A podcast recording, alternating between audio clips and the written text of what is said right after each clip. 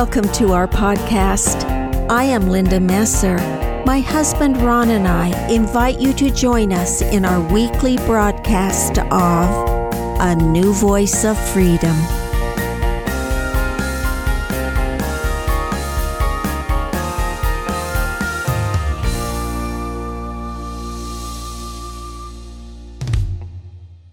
Welcome to season four of A New Voice of Freedom.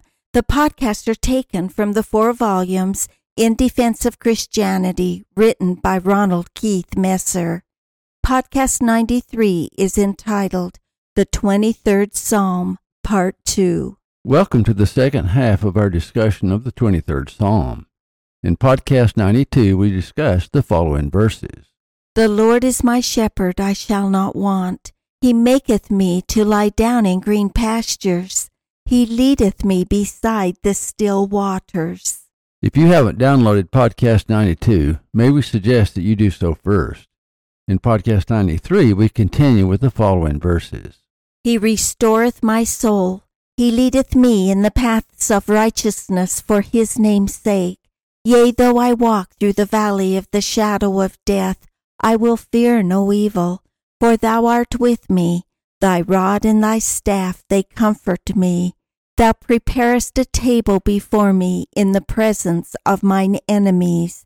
Thou anointest my head with oil, my cup runneth over. Surely goodness and mercy shall follow me all the days of my life, and I will dwell in the house of the Lord forever. In this podcast, we shall begin with the fifth concept. Concept number five He restoreth my soul. The principle of repentance comes to mind where guilt is washed away by the blood of Christ and peace is restored. He shall restore that which he took. Leviticus 6 4. Whoso confesseth and forsaketh, them shall have mercy. Proverbs twenty-eight thirteen. Put away the evil of your doings. Cease to do evil. Isaiah one sixteen. Repent and turn from your transgressions. Ezekiel 18:30. Repent ye, for the kingdom of heaven is at hand. Matthew 3 2. Joy in heaven over one sinner that repenteth. Luke 15 7. Godly sorrow worketh repentance to salvation. 2 Corinthians 7:10. I personally believe, however, that the phrase, He restoreth my soul, is a primary image of the resurrection. The poem is about death and the resurrection, and only Christ can raise us from the dead. In Job we read, Job 19 For I know that my Redeemer liveth, and that he shall stand at the latter day upon the earth. And though after my skin worms destroy this body, yet in my flesh shall I see God whom I shall see for myself, and mine eyes shall behold, and not another, though my reins be consumed within me. At death, the body and the spirit are separated. In the resurrection, the body and the spirit are reunited. In Genesis, we are told that the body and the spirit are the soul of man. Genesis 2 7. And the Lord God formed man of the dust of the ground and breathed into his nostrils the breath of life, and man became a living soul. In other words, He restoreth my soul means exactly what it says. The body and spirit were separated at death, they're restored in the resurrection, and once again become a living soul. When thinking of the resurrection, we naturally turn to Paul, who spoke most about the subject. 1 Corinthians 15 now, if Christ be preached that he rose from the dead, how say some among you that there is no resurrection of the dead? But if there be no resurrection of the dead, then is Christ not risen. And if Christ be not risen, then is our preaching vain, and our faith is also vain. Yea, and we are found false witnesses of God. Because we have testified of God that he raised up Christ, whom he raised not up, if so be that the dead rise not. For if the dead rise not, then is not Christ raised? And if Christ be not raised, your faith is vain, ye are yet in your sins, then they also which are fallen asleep in Christ are perished. If in this life only we have hope in Christ, we are of all men most miserable. But now is Christ risen from the dead, and become the firstfruits of them that slept. For since by man came death, by man came also the resurrection of the dead. For as in Adam all die, even so in Christ shall all be made alive. He continues. 1 Corinthians 15. There are also celestial bodies and bodies terrestrial, but the glory of the celestial is one, and the glory of the terrestrial is another. There is one glory of the sun, and another glory of the moon, and another glory of the stars. For one star differeth from another star in glory. So also is the resurrection of the dead. It is sown in corruption, it is raised in incorruption. It is sown in dishonor, it is raised in glory. It is sown in weakness, it is raised in power. It is sown a natural body, it is raised a spiritual body. There is a natural body, and there is a spiritual body. For me, death and resurrection is the theme of the 23rd Psalm. Concept number six He leadeth me in paths of righteousness for his name's sake. The paths of righteousness refer to two paths. The first is the S-T-R-A-I-T and narrow path, meaning baptism. A strait is a narrow body of water between two larger bodies of water.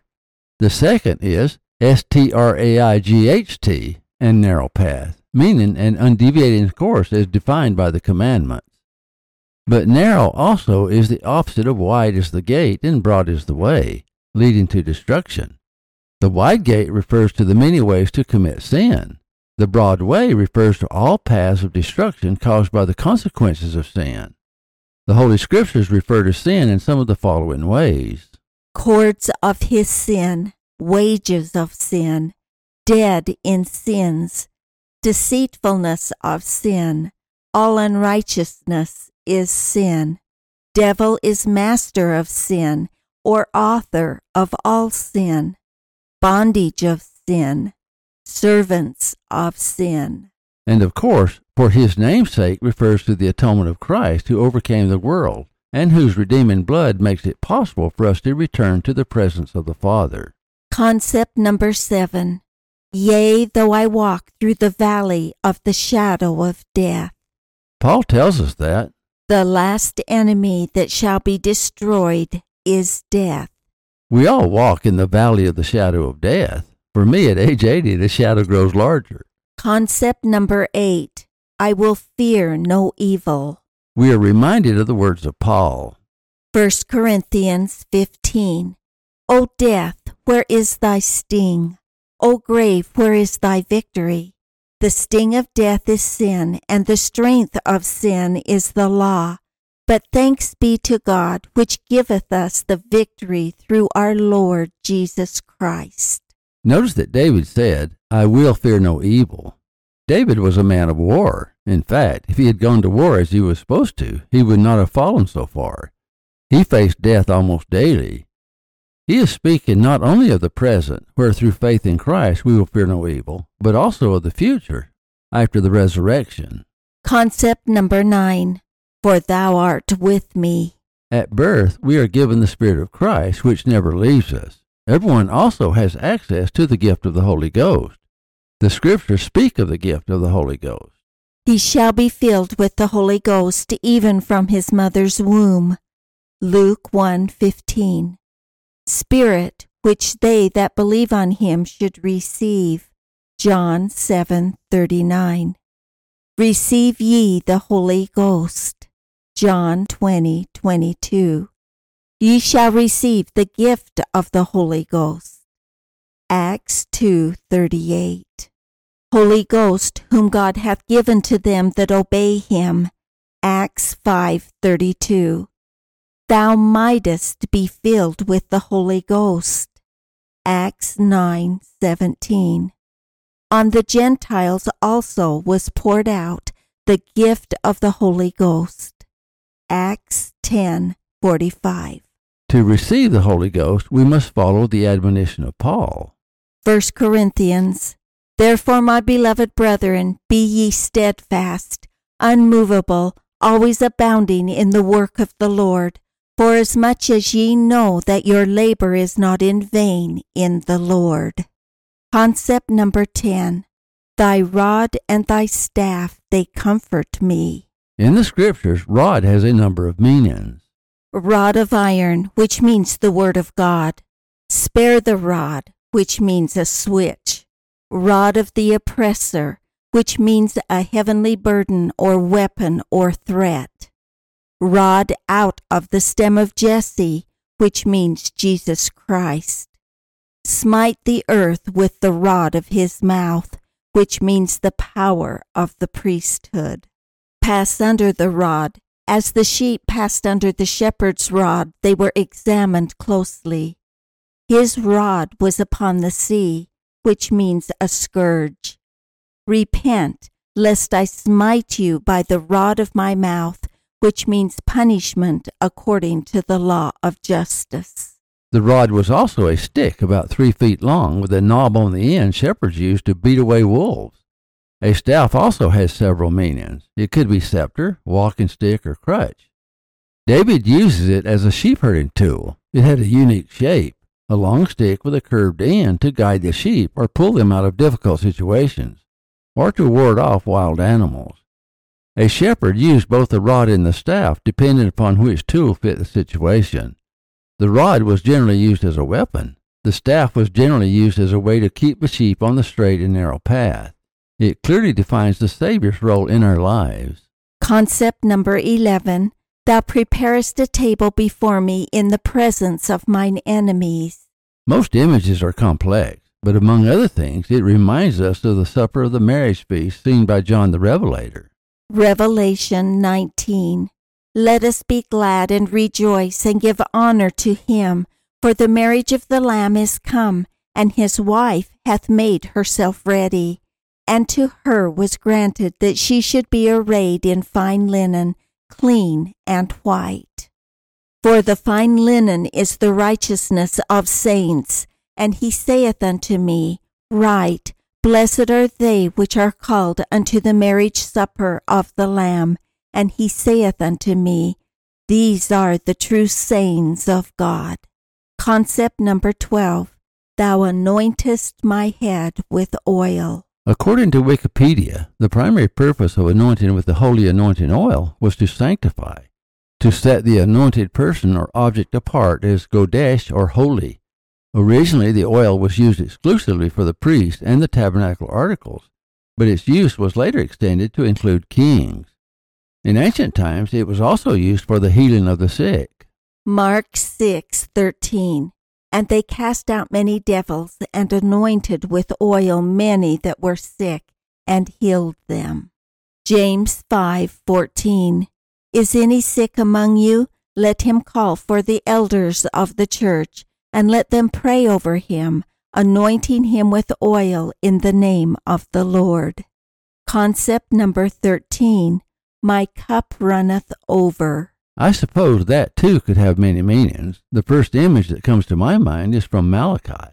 Malachi 3 Bring ye all the tithes into the storehouse, that there may be meat in mine house, and prove me now herewith, saith the Lord of hosts, if I will not open you the window of heaven and pour you out a blessing that there shall not be room enough to receive it. Concept number 14. Surely goodness and mercy shall follow me all the days of my life. Now that is a blessing that we can all rejoice in, to have the Lord's goodness and mercy follow us all the days of our lives. Think of goodness as His bounteous love, and blessings and mercy as His atoning blood. Concept number 15 And I will dwell in the house of the Lord forever. Remember the words of John. Revelation 22 And he showed me a pure river of water of life, clear as crystal, proceeding out of the throne of God and of the Lamb. In the midst of the street of it, and on either side of the river, was there the tree of life, which bare twelve manner of fruits, and yielded her fruits every month. And the leaves of the tree were for the healing of the nations. And there shall be no more curse, but the throne of God and of the Lamb shall be in it, and his servants shall serve him, and they shall see his face, and his name shall be in their foreheads, and there shall be no night there, and they need no candle, neither light of the sun, for the Lord hath given them light, and he shall reign for ever and ever.